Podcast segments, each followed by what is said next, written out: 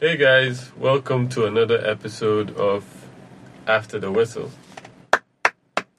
Be clapping now, cuz. Alright, so I'm here with my co hosts Donald and Cyril. Hi, guys. I hope you guys enjoyed the last episode where we talked a bit about an ATW favorite, that's Romelu Lukaku, and Zaha's, the heat Zaha's been getting since he switched to the Ivory Coast. to the Ivory Coast, as well as a bit on a The very interesting theory on football, the weakest link theory. So go check that out and then stay for this one as well. So, what are we talking about today, sir? The NBA playoffs is almost around the corner. The regular season ends next week, so teams are either jostling for their, their preferred position in their conferences. The Cavs are surprisingly lost a couple of games.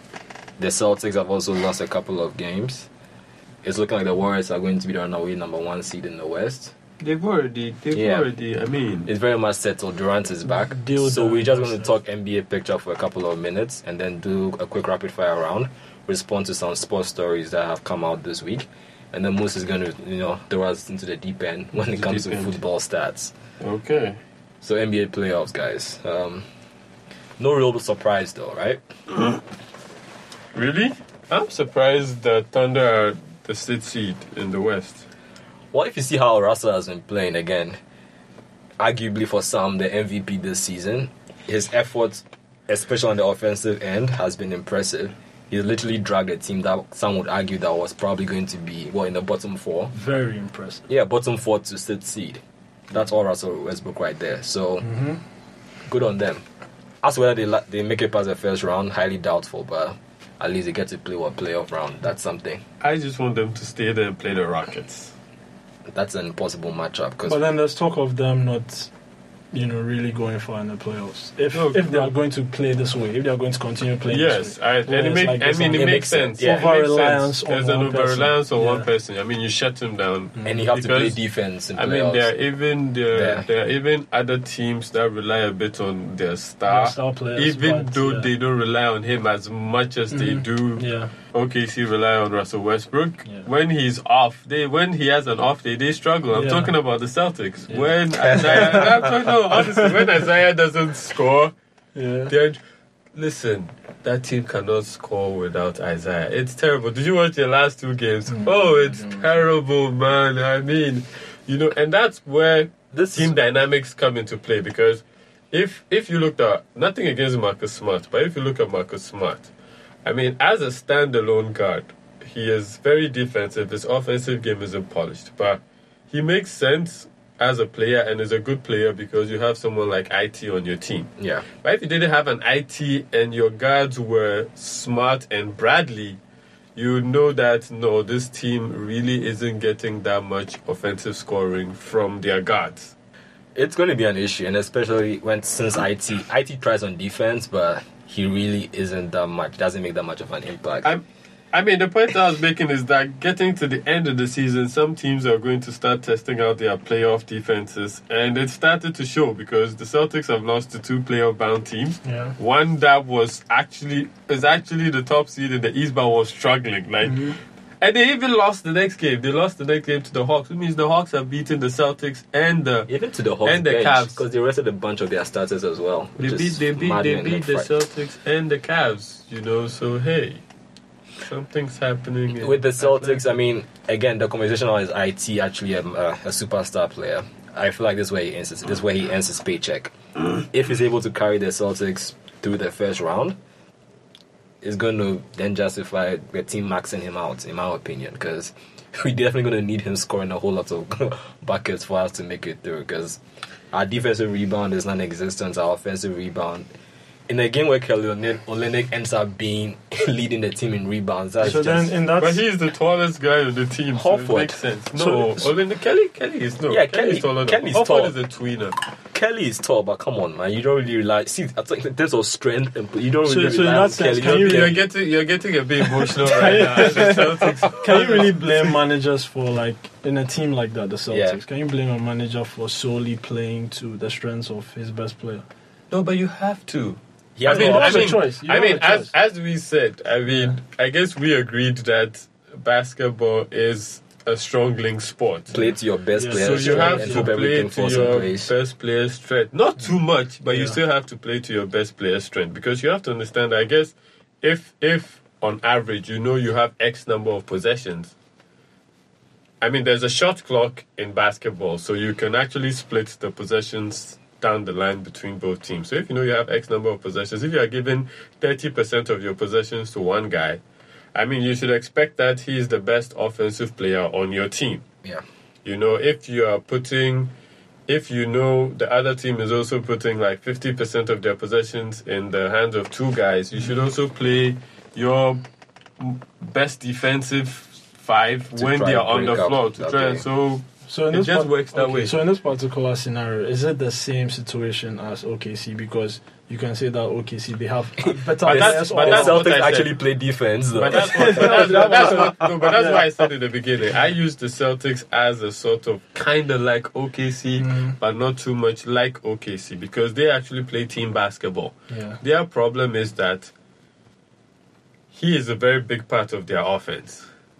He's the only scorer 30 plus a game. Like, if he doesn't score, You get what I'm saying? So if, if he doesn't score, that's not score, a win. they fail to break like 90 points, uh, you know, 90 points in the game. Mm. you know. So, man, they need him. They really do need that guy. But it's it's fun. It's fun I now. don't We're know. only we're only about a week away from. I don't know why so I'm Moos is excited. sounding. I don't know why I'm sounding all doom and gloom about the Celtics. Because one, this is a team again that's supposed to be a rebuilding year. No, this is not a rebuilding year. This is not a rebuilding year. Because Come it on, how exceeded many- expectations. How many rebuilding years do you want? The- how long has it been since the Celtics traded um, Kevin Garnett? it? no, look relax. At, look at Orlando. They are still rebuilding. How long has it been? Orlando since is still traded- rebuilding. Why is why is it different for us? What about the Lakers? Kevin Garnett and Paul, uh, what do you call it? Kevin Garnett and Paul Pierce to the mm-hmm. Nets. How long has it been? Mm-hmm. I mean, let's let's no. I mean, some people have had rebuilds that didn't work out. Mm-hmm. Yeah. The Celtics have had a great rebuild. Exactly. You know, they, So let's they brought in- celebrate that. why should we celebrate that? You are the second. If you're the second seed in the conference, you're a title contender. Mm. Plain Again, and simple. No. you're already so you're already There- no. giving up on the There- title. no, No, there's- but then, no, but then there's people some- do celebrate like no, there's some revisionist, Good there's some revisionism processes. going on here. This is a team with a player in IT that coming into the season nobody actually trusted. You're just ex- that he was going to be a superstar. explaining, Like he has they now on led Twitter. the team. You are explaining why. The whole Yeah. point is: Are they not the second seed in the East? They are. Yes, they are. but let me come. No, but the are they not title contenders?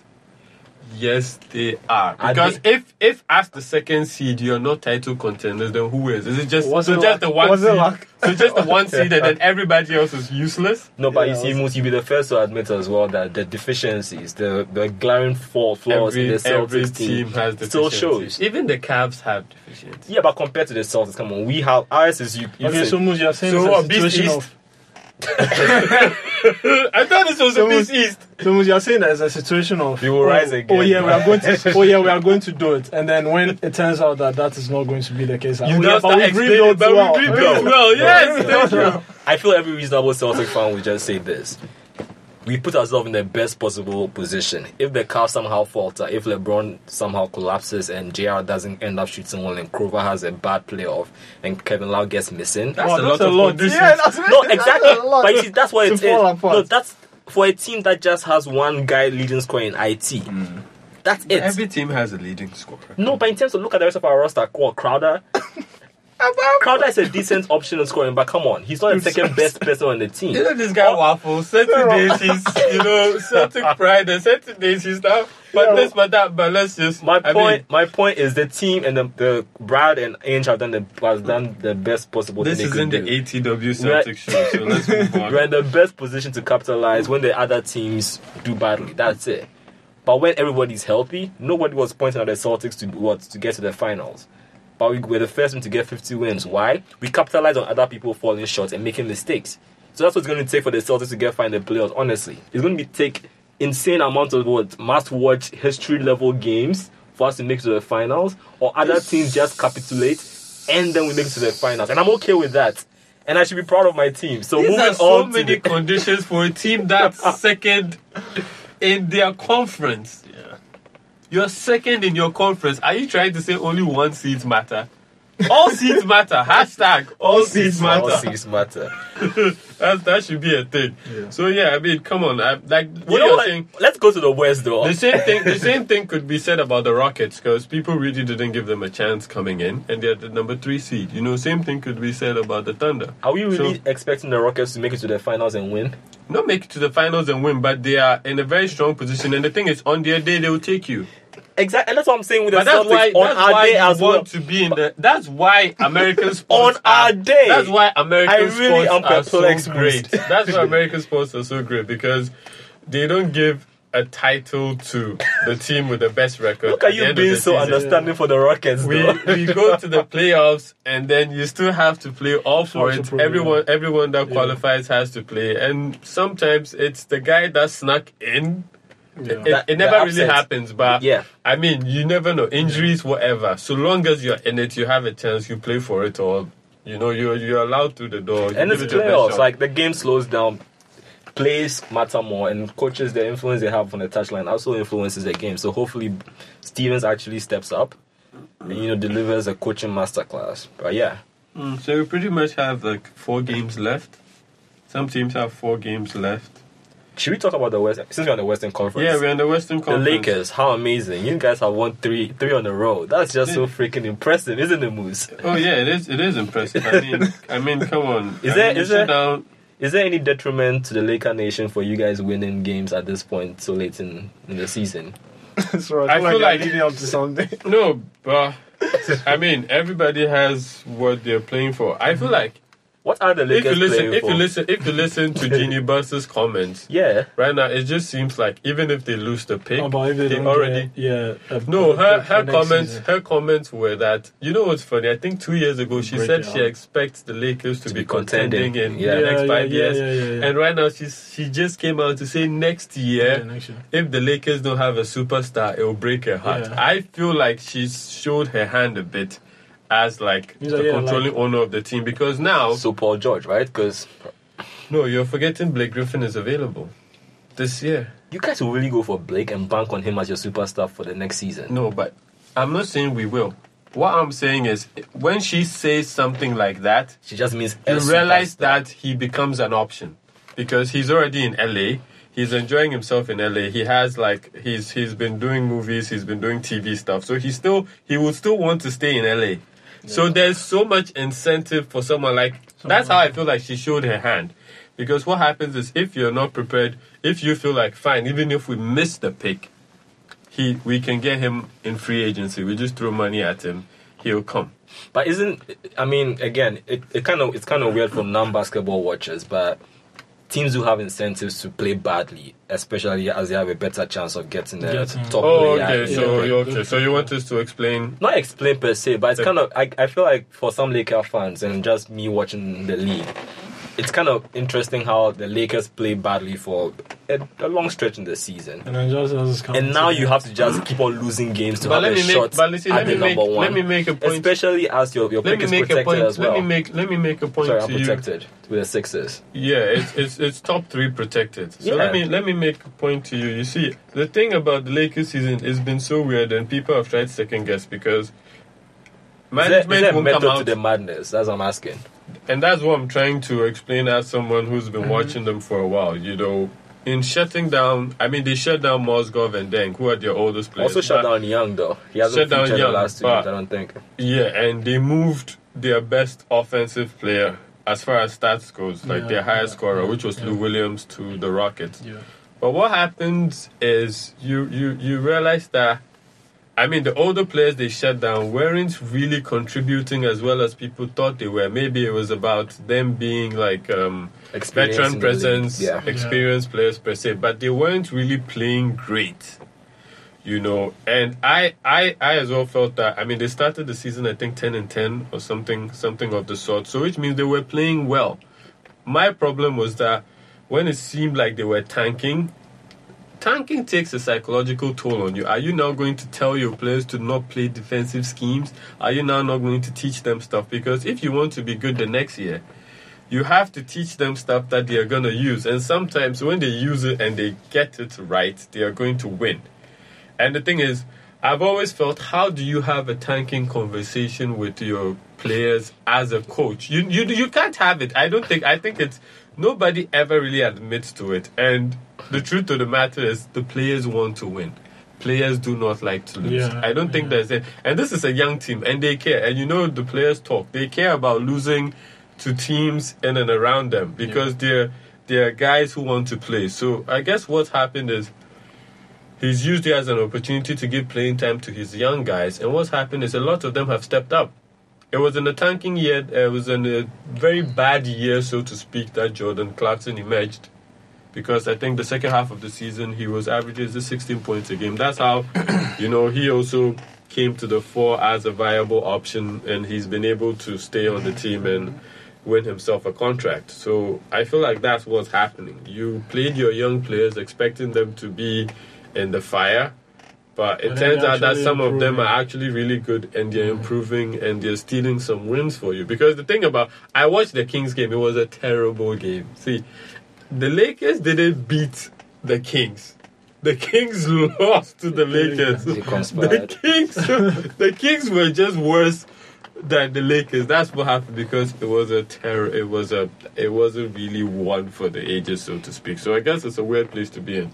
But It- it if we're going to if we're going to second guess what the Lakers want to do, I feel like I guess they've put themselves in a position where even if we lose the pick, we are going to chase a free agent. I mean, the assistant GM was also sacked. Like uh, Mitch Mitch Kupchak was kicked out. The assistant GM has also been kicked out. So you realize that now, as far as the general manager's office is new blood, they're doing new stuff. So I feel like they have contingencies because it would be nice to get a top three pick and turn it into one of you know The next Lonzo, cornerstone. Lonzo Ball or Markelle Fultz. I feel like if the Lakers got the number three pick, this is just this is just me spitballing. I Mm. feel like they would no, they would wrap it up and throw it at uh, with one of their young guys and throw it at um, Indiana for Paul George. That's what they would do. But if they get a player like uh, Fultz or Ball, They keep it. they would want to keep him. You know, so I Are feel you- like they already have do their best to be in a position to draft those two. No, but you know, you know, you know, there have been times when the team with like the sixth best record got the number one pick. It happened. It- you it's can't so- really. it's so- You can it's so have the in the worst. you can have the worst record in the. NBA and still get the fifth pick. Yeah. So the thing is, you just have to say, "Hey, we are bad. We are not going to like hit the bottom and become the worst. We know we're amongst the bad teams. We know we have a shot. Now let's just play how we want to play because right now it's out of our hands. I mean, it's a, it's it's it's ping pong balls. You know, if if your ball gets picked, hey, I mean, we could have ended up with the tenth best record in the NBA and still got the number one pick. So you just have to block that out of your mind and then have plans whichever way it goes. If it goes this way, this is what we're gonna do. If it goes that way, this is what we're gonna do. Because I feel like losing the pick isn't isn't the end of the world because new management, I guess, they know what they're trying to do. So Yeah. we'll see what happens. We'll definitely have a clearer picture next time we record. So we're definitely going to delve into our playoff predictions. Just look around and see see what's up. Uh, but it's been a busy week in terms of sports this week. There's been a bunch of headlines that has caught our attention, and we're just going to react to a couple of them in our rapid fire round. So Black Stars, new coach on his second stint, Akwesi Appiah. what are the realistic expectations we have for him? Because personally speaking, I'm not too confident about the next World Cup. If we do qualify, it would be a surprise, and I'll take a first round exit. It's Um, not. It's not. It's not fair to because I mean he comes into a team that's already not in a great position to qualify for the World Cup. what- so that's, what not on him. Yeah, That's not on yeah. him. That's why I asked realistic targets because I feel like some people have. And we did speak about this in the first episode where I said we should just find someone we can afford and someone who's good. And my thing maybe with the, maybe the GFA can afford. Yeah, they Kwesi they Appiah. can afford Kwesi Appiah exactly, Yeah. and he's somebody who Yeah, they feel is right at the time yeah, because yeah. it And doesn't he's seem been like he knows the system, the he knows some of the yeah. players. I feel like he's been given quite a bit of unfair criticism because people seem to think he is not that tactically astute and he's he doesn't really know what he's doing. That was But- actually one of the but- main accusations. but all he uh, no, but you see, he does. Maybe sometimes when he speaks, he gives he gives off he gives some stuff away that people run with and make it seem like because I've read certain interviews with um, you know managers who've played against him, especially you know as far as German pundits during the World Cup, the two-two draw, and they read into some of the choices he made as far as players, as far as how he set up to play. And as far as they were concerned, he came to counter their game and he played a really good game, you know. And Can that be said for other games though? No, no, that can be said, but if that can be said for some of the Are bigger you- games, it shows arg- that he's being he's around here. He's been unfairly criticized as someone like who Donald doesn't is probably arguing that the broken clock is what correct twice in a day. Maybe he just got lucky. There are too many bro- There are too many moving parts for, it, to, be, a random. broken for Fair it to be a random event. You understand? There are too many moving parts for it to be that way. It's Mm-hmm. it's. It's a, it's I, it's an unfair crit. He knows he knows what he's doing. Maybe he's not the flashiest name, but now I feel like the team isn't at a point where we we sort of have a golden generation where we feel like we, are- need to bring well, in a heavy we are hitter. Far from that. we are far from that. So from that. someone we already know, someone Yeah. who already knows the terrain as as not to like not to insult him, but you know to usher in a transition Yes, to a new because team. You can imagine what bringing a new person would would would mean. Yeah, because if Because you you bring in an ex- and then you a, a big that, expensive manager and You Heightened realize that, oh, I actually don't well. have a lot to work with. to here. work with. So You know, what am you go I into the doing? World Cup and then it's like everyone is expecting, and you know Ghanaians. I And he also yeah, brings his coach. assistants who stay Exactly. who overstay in the hotel. No, so know, they don't in terms of many- expectations that the ATW team has for him on the second stint, we are just expecting him to try try hard, get the boys playing, and we are looking forward to the mm. next World Cup. I think he should play to his team strengths. So we're, we're looking for we're looking forward to yeah realistically Yeah, the realistic. next African Cup and the next World Cup. If we qualify for this World Cup, it will be nothing short of a small miracle. Okay. Yeah. To be honest, so Okay. credit to him. But I like I like the choice. Okay. So I've always been a Kwesi Appiah fan, so that doesn't. we'll start judging him when the next AFCON comes around. Then we give him a free pass. This World Cup qualifiers. Uh, another story, one that we've discussed a bit in private. Uh, the BBC ran a story on how betting in Uganda is a pretty big deal in terms of what the negative impact it has on the youth. People are now looking at it as a legitimate source of income, and as we all know, gambling is addictive. If you look around Accra, there's been a bunch of betting houses, There's a lot of betting houses Soccer. coming out. I feel like every third street there's a soccer bet. Literally, every corner now. exactly. Yeah. Is this something that we should be looking to get a hold No, of as a society? it's because growing, it feels very unregulated as well. Oh, it's regulated. It's regulated, and well, Regulated as in yeah, they're probably paying their taxes. The offices are. we have a yeah we have a games commission that.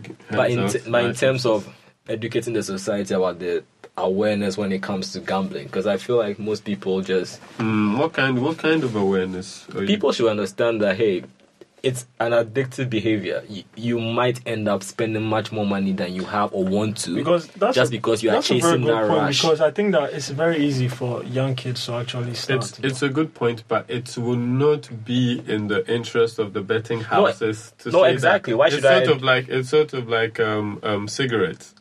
They were pushed to the wall before they put the No, warning exactly. Why warn your smoking customers? Is, Yeah. smoking is harmful to your health. This is the best we can do for you. But if you want to smoke, smoke a cigarette. You know. So I guess if you're going to warn them about it being such addictive behavior, that that should come from you know a group of people who actually care enough to speak about this, because this is pure capitalism. You know, it's there's countries where it's illegal. Mm-hmm. It's legal here. They realize they have a market here. They have come here and they're here to make money. quick question has anybody dabbled in betting nope. No.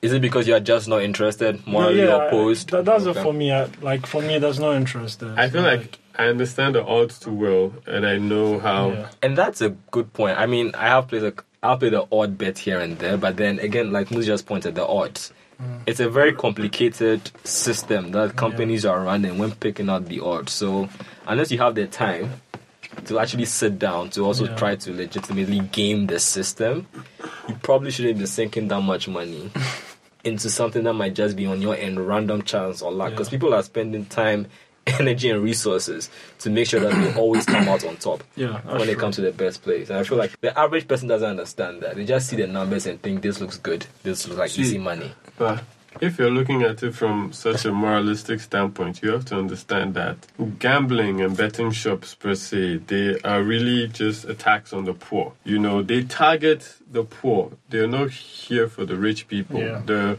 it's very well known that they stick gambling shops in the poorer neighborhoods. They stick gambling shops in the slums. They stick gambling shops in places where there's lots of people who don't really have lots of money. Sell them Because- the hope.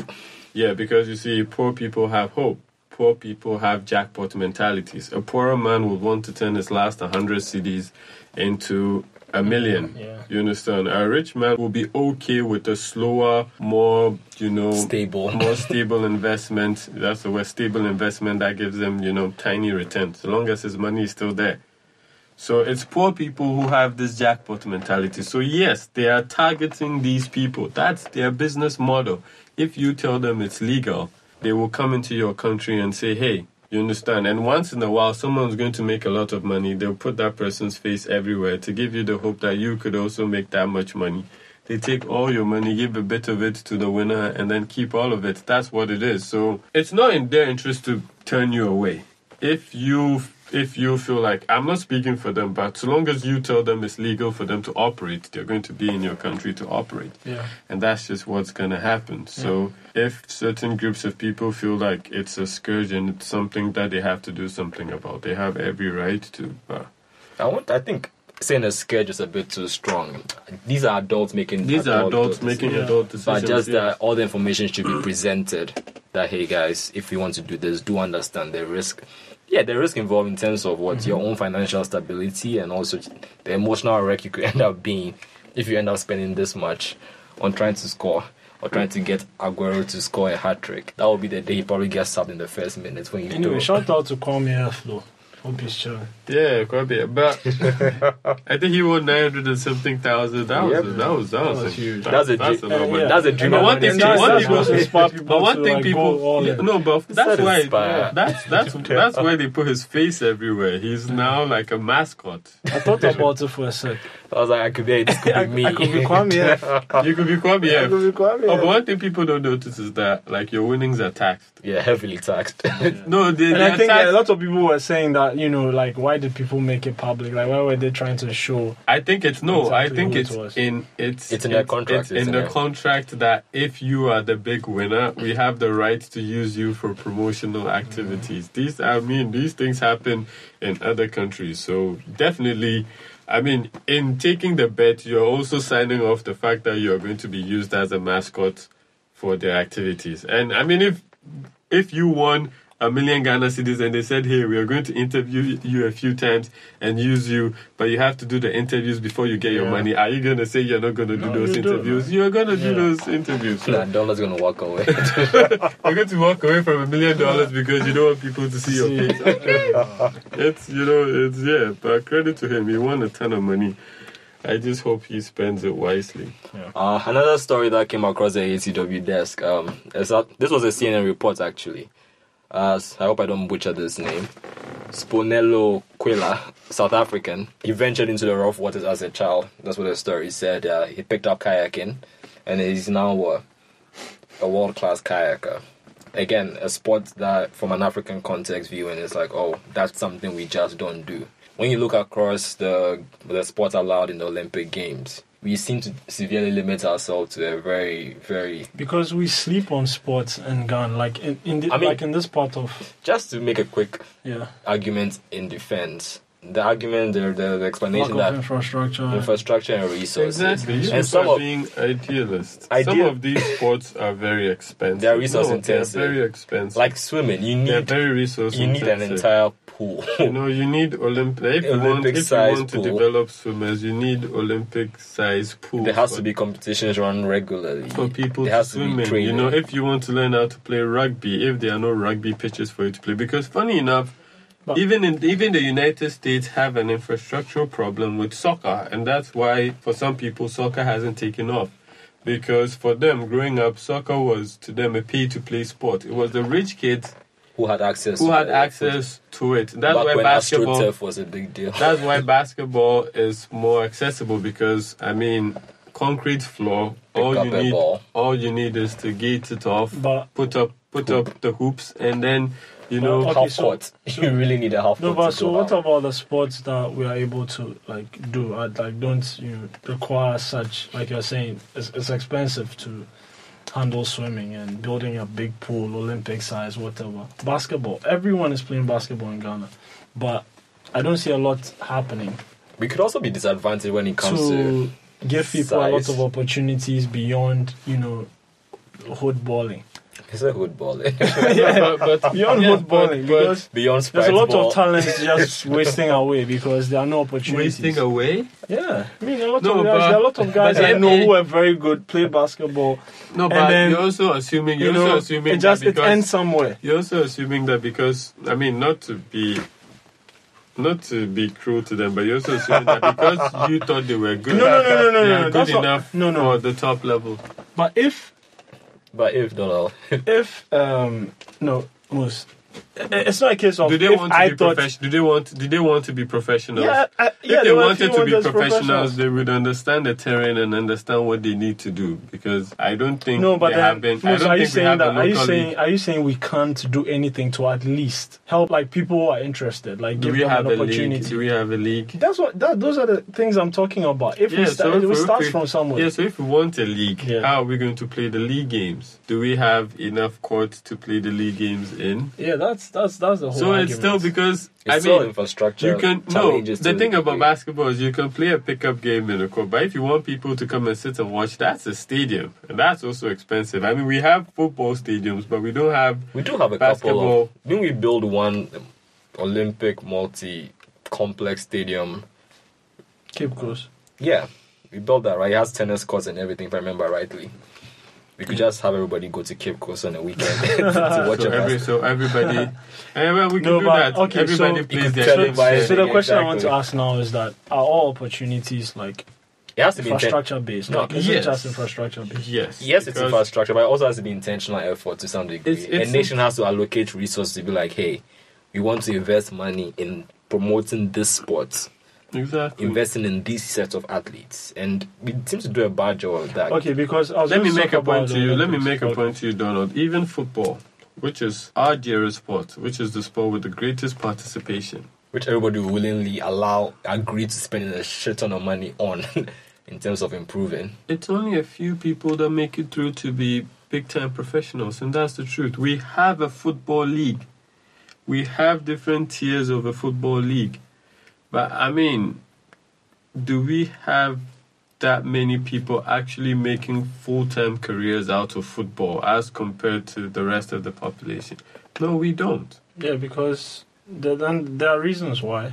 No, there are reasons why, but what I'm saying is if Even the how- sport with the greatest participation Yeah, isn't even so there, great, Yeah, exactly. Yeah. what should that Yeah. tell you about Because the other sports? With with the Olympics, right? The, there was a girl who was Afro- um This is a swimming thing. no weightlifting. Oh, the Hungarian chick? No, no, no, no, No. She's she she was Ghanaian. Mhm. and she had to train by herself at home, like in the back of a at the back of a house, with improvised, you know, weight like weights like Concrete and yeah, concrete like yeah, you know, and she has no support from you know anybody. She just trains by herself, gets herself ready, and goes. And that's just like total. But that's the typical lack of infrastructure story. But- so many. Is it, Moses, is it, I agree, the lack of infrastructure is glaring. Yeah, but then I feel like there's a level like And that, and I guess, I, I guess maybe what Donald is advocating for is if an athlete has shown enough initiative on their own, maybe you can like can we meet somewhere? support the Olympic Committee can actually we Can we meet support somewhere? that Li- athlete, li- listen, um, buy her some weights. Like Even yeah, not set even up just in but like. Listen, could we you had- see uh, the least we, had could do was give her a gym subscription. we had Come on. swimmers. We had swimmers. Yeah. Right. who were not from Ghana. No, who made it? No, I mean, right now that's that's that's how sport has become. They They're rep- Ghanaian. Yeah. They rep. they Ghana. rep the country, so We have swimmers, right? Whose parents were paying for them to go to events. Yeah, not the swimming federation. Their Mhm. parents had to foot the bills for them to actually go and qualify at event. No, that just tells you something. Yeah, you know, Mos, I there that. isn't. We I have just to be like- honest with ourselves here. I just feel like there are certain things like that's the least thing that we can do. You understand me? I feel like yeah, fine. Let's be honest. There are certain things that we cannot do, or we might need help. Fine, we can't do that. What is the least thing we can do to help this individual? So this is the, this is you sending an open letter to the sports minister, so to speak. That he Dear should sports more- minister. he should do more for other This is sports. more like smoke signals. He's standing on top of a hill with a blanket just. Yeah, but then I mean, well, but hey, it is what it is, man. Really, you just gave up. His signal has been sent. he left it to the No, universe. Well, I thought you were passionate about it. All of a sudden, you're Yeah, just no, telling me it I, just I am works too. passionate about it. I just feel like you know, if someone is going to represent the, the country lifting weights, the least you could do is pay for a gym membership or you know buy her some weights. Set her up in the gym You know, uh, yeah, I feel like that's the least you could do. Or That- like, is, it's is that so step. expensive? Like, No, I it- feel like that's the first first step. Yeah. this athlete has shown initiative, has shown desire. Yeah, that's it. I'm going to help her or him Yeah, if you say that, yeah, the infrastructure for swimming is expensive and all that, fine. Are there other like sports that we can invest in to encourage people to go? You could into? take it upon yourself. You could have paid it. You could have paid her gym membership dollar. you could have been a sponsor. I don't think GCR pays enough to go around sponsoring, Yeah, man. anyway, go. Uh, Okay, so our final, the final uh, news item that came, that, that's on our rapid fire list, has to do with a certain Russell Westbrook. Uh, this has generated some conversation. Why among- not? this has generated intense conversation among the ATW team, and it has to do with the issue of stat padding. I guess generally we are asking, is stat padding bad? Is it bad if a player during a game is looking to improve his record? Because the argument is that he's doing his job and trying to do it well. But then there's also an argument that how much of that hampers the team? Is he selfish? Yeah. When does individual glory negatively affect the team? That's when people tend to frown on stats padding. Well, the thing about Russell is, you you you Is you're sta- trying to. Yes or no? Is he stat padding Moos? Oh, he's definitely start padding. Okay. He's definitely start padding, and but he's been start padding to a point where the team has been Built. engineered to benefit the most from when he starts pads. Why do I say this? My point is, I mean, as far as a point guard, you know, your easiest, the easiest stats in your triple double are going to be assists and points. Exactly. You know, you're expected to get assistant points. I guess Russell leads the NBA in uncontested defensive rebounds. And Yeah. uncontested defensive rebounds just means that when your team has a rebound, He's the the rest of the up. players just leave it to you. They let you have it. Yeah. But there's also enough to suggest that it's by design that they let him have the rebound because then they can push the pace. It's the same thing with James Harden. They let him have the rebound because now it doesn't have to go into someone else's hands. Now go to his Yeah, hands. yeah. And then now that man has to beat him to get ahead of the play.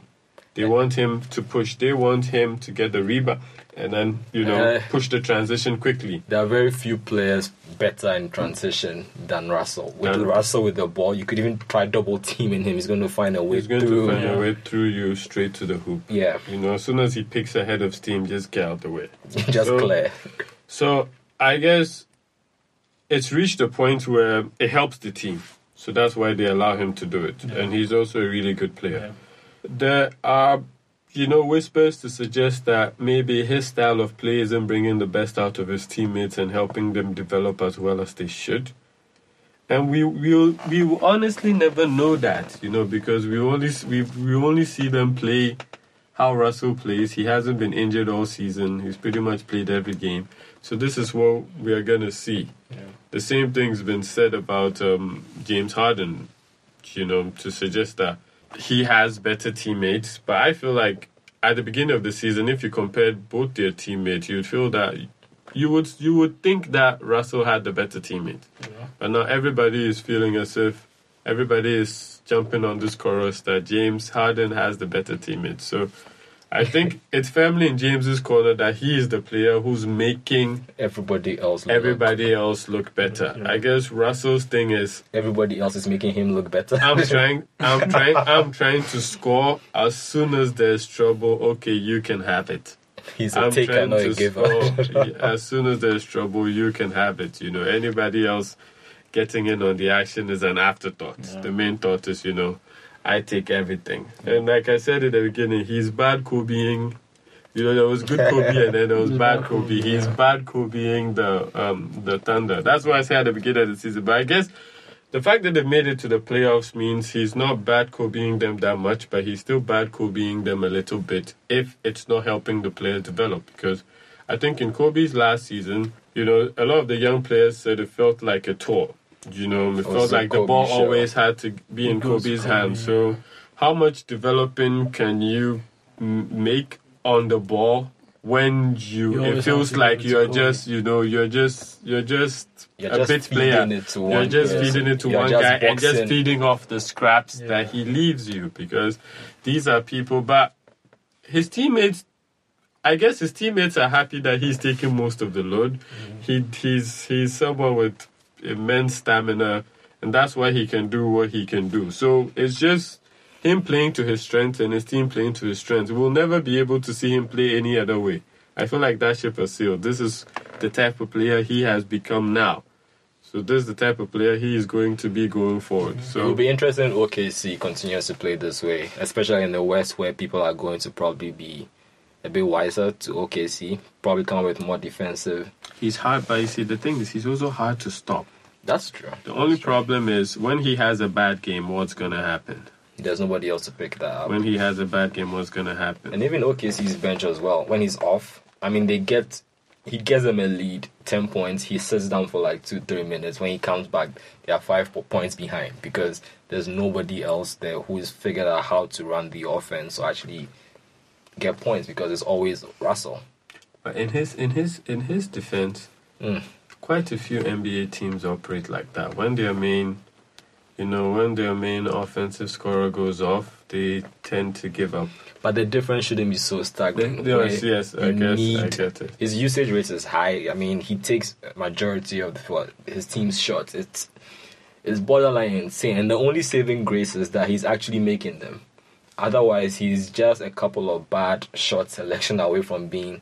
He's really just tanking. But that happened. But that happened to them in Briefly, the last game yeah. against against the Suns because, I mean, he couldn't score, and then the Suns put he was he was about 0 for six from from three at one time, Yeah.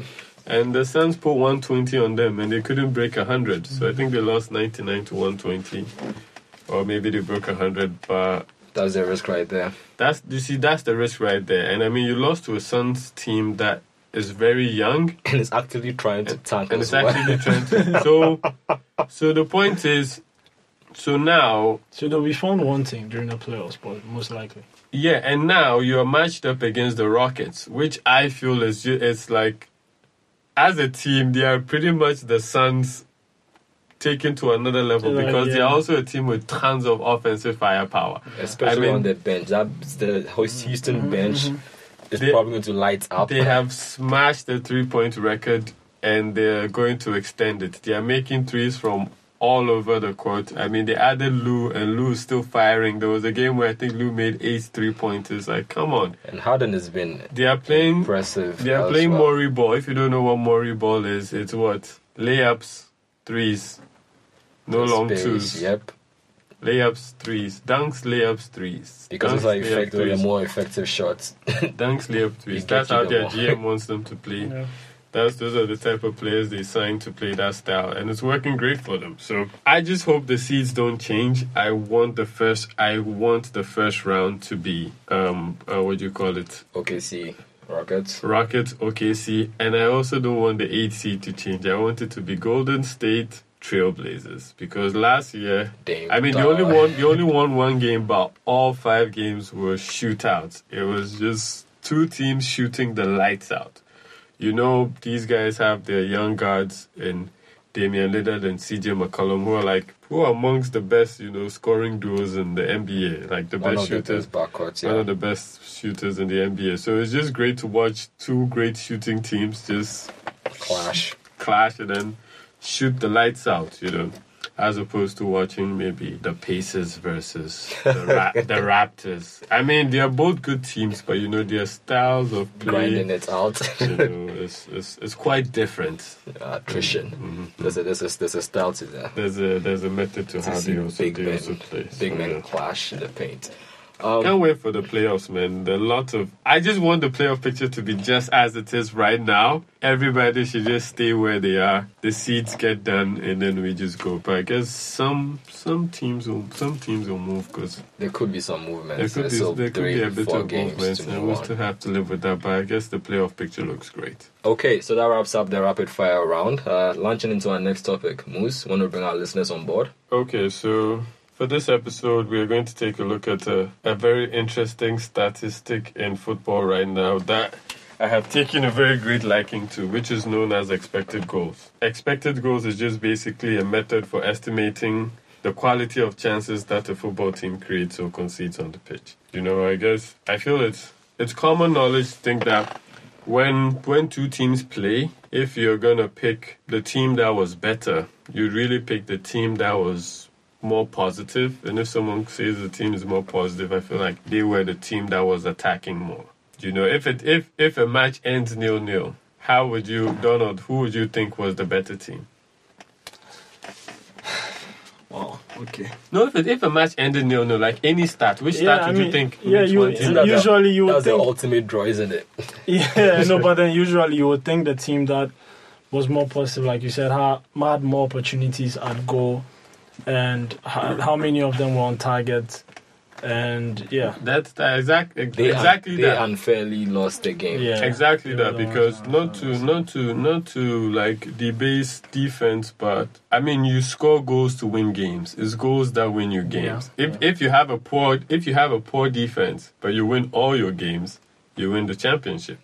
Leicester proved that they didn't. I think they led to like 50 plus goals. Yeah, they let in a lot of goals, but they were winning their games. So were at the end of the day, you know, you have to. It's it's about winning your games as opposed to.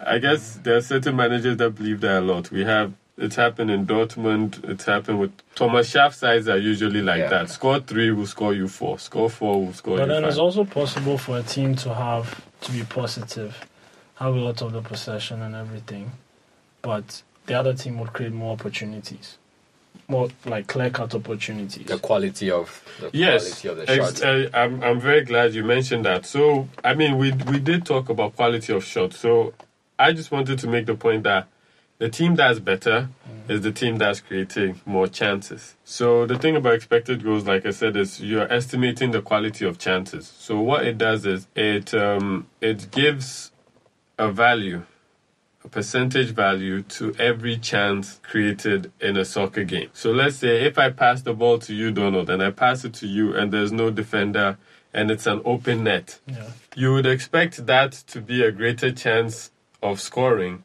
than if you took the ball from maybe the halfway line and had to beat three men and then shoot it from 25 yards out. Yeah.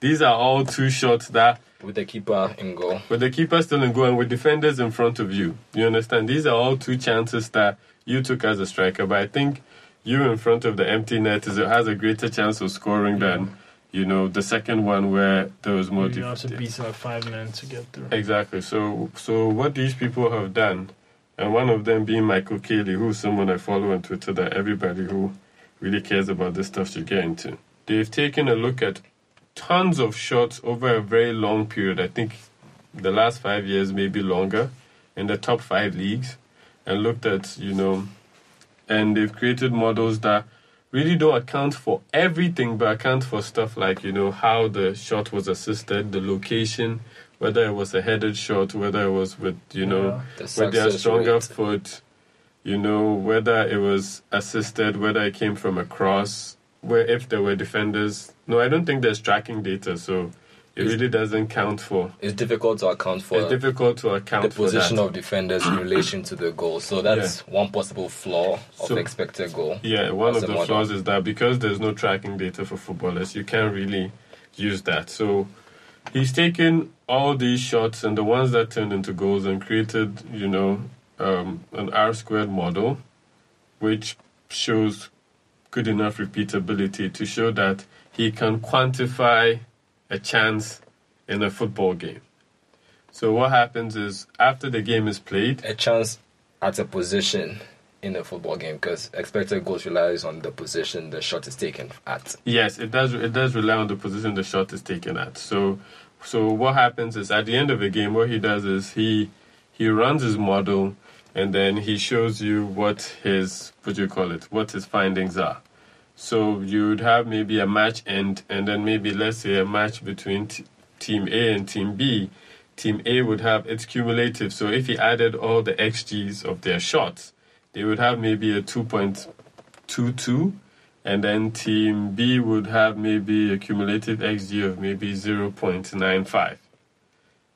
Not to say that means team A would score two goals and team B would score one goal, but it's it's suggesting that Yeah. On average, team A should have had two goals from you know the shot they took, and team B should have had one goal from the shot they took. But it could just be anything. To give you an, to give you an example, if if we talk about games where you've seen it turn on its head, you you have games where a team plays really well and still loses. Yeah. And these are these are the kind of matches where you'd watch it. No, you'd see the highlights and say, "Ah, this team lost," you know, and you you still you just feel like, "Hey, this team lost to this team." But if you watch the game, it would be very different because, like we said in the previous episode, like scoring in football is such a low, like low event. I think a thing. lot of people feel that way about Chelsea's Champions League victory over Barca. Barcelona. oh no, it That- happens. that- it happens. The No, it entire happens. Champions League. Yeah. yeah, No, I think a lot it does, of people does, feel no. that way about that. It does. It does happen Yeah. a lot. I mean, if if you're a Liverpool supporter, I'll just I'll just take you back to the first game against Burnley. Burnley, yeah. You know, like the the Li- Liverpool peppered their goal. Liverpool had all the shots. Burnley had two shots. Two like they didn't have to, but they had two counter attacks. They were able to like find two Yeah. goals, and then they just wrapped it up and then Yeah. went home. You look at the score; it's a two. It's a two 0 uh, Jurgen Klopp comes out and says, "Hey, my team was the better team today," and you think he's crazy, but you watch the match and you realize that hey, his team were unlucky. You know, so it it it allows you to see how attacking one Yeah. team was with respect to the other. Yeah. I mean, I guess by some people's estimations, Man United have been the unluckiest team Mhm. this season because there have been so many games where Man United have drawn where they should have won. I mean, there was the Burnley game, West there was the um, the Burnley game and the Stoke game stick stick in your mind. The team has also hit the woodwork. United have also hit the woodwork the most times, I believe, this season. Pogba's also be hitting Pogba is like dominates that the woodwork. stats. He dominates He the dominates the. Yeah, woodworks, but but- I guess he should fix his shot locations then. You know. yeah. Like I always keep saying, like get closer to goal and take a better shot. You don't always have to go. You don't always have to go for the screamer. I told you in the last episode, Yeah. I'm not for screamers. If it goes in, it goes in. Everybody's happy. A goal is a goal.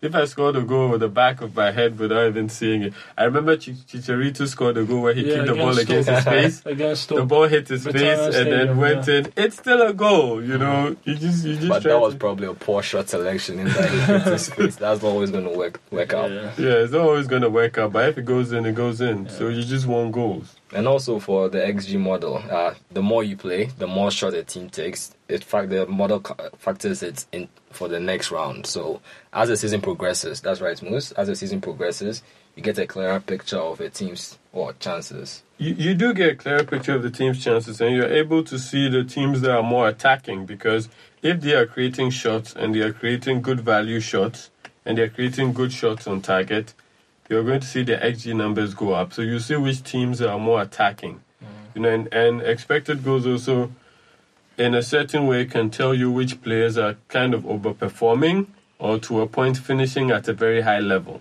So Because- that's where regressing to the mean will come in. If a player is scoring at a rate compared to their average, that's higher than normal. then that's then that's a good finisher because there are certain you would say he would regress to the mean and he's just going red hot. But some players stay red hot for a very long time. And that's when you know this is a special player. You have the likes of Lionel Messi, you have the likes of, you know, Sergio Aguero, maybe in the Premier League. You have maybe Harry Kane to an extent. I mean, he's been hot since he made it into the team and started scoring over Soldado. So Soldado, that's a name. that's a name, yeah. We really have just scratched the surface looking at the advanced analytics in football. Uh, This is a topic that we definitely keen to explore a bit more. Our subsequent episodes, we are going to delve a bit more into other analytic well, Aspects. concepts. Uh, there's expected goal that we talked about. Uh, we mentioned shots, location, and selection. There's also a PDO that we can also mention. Stay excited, folks. Uh, ATW is going to get super analytical on you. Guys, any last words before we wrap up the episode? Leave, FPL has been terrible this year. leave Lukaku alone. FPL, We didn't talk about Lukaku. Martin Keown Yeah. said some FPL. very not nice words about Lukaku. And I mean, on an ATW, you know, we all love Lukaku. Well, so we are going to defend. We are going to defend him. And this just goes back to the stuff we talked about back in um, episode three, with yeah. regards to how perception of perception of black players. You know, I mean, he wanted to make a point about him arguing with a teammate, and Martin Keown went on to call him unintelligent. Yeah. I mean, come on, like we're just not going to talk about it. He only said it because he's black, and this is just Yeah. this just shows that we Further on AT proof. further proof of what we've been telling you on ATW. We are not crazy. These people say certain things. Ooh, the That's- signs are there. The signs are all, the signs are always there. I really liked Martin Keown, but I feel like Yeah. you know it's a bit it was a bit out of place for him to say that about him. I mean, players players argue with their teammates all the time. They all want to win, and they all there are disagreements on the pitch. Yeah. Like Mo said, FPL has just been a disappointment this season. Uh, on the plus side, uh, F1 is back tomorrow, Sunday, so I'm excited about that. Guys, see you next week.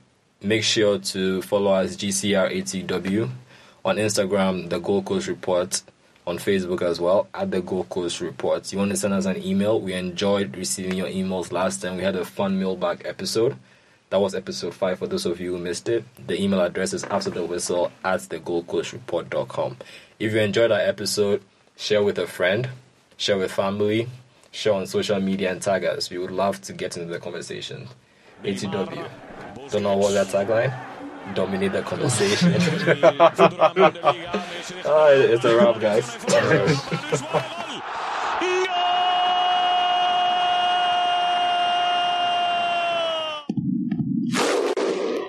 Va a golpear Cristiano.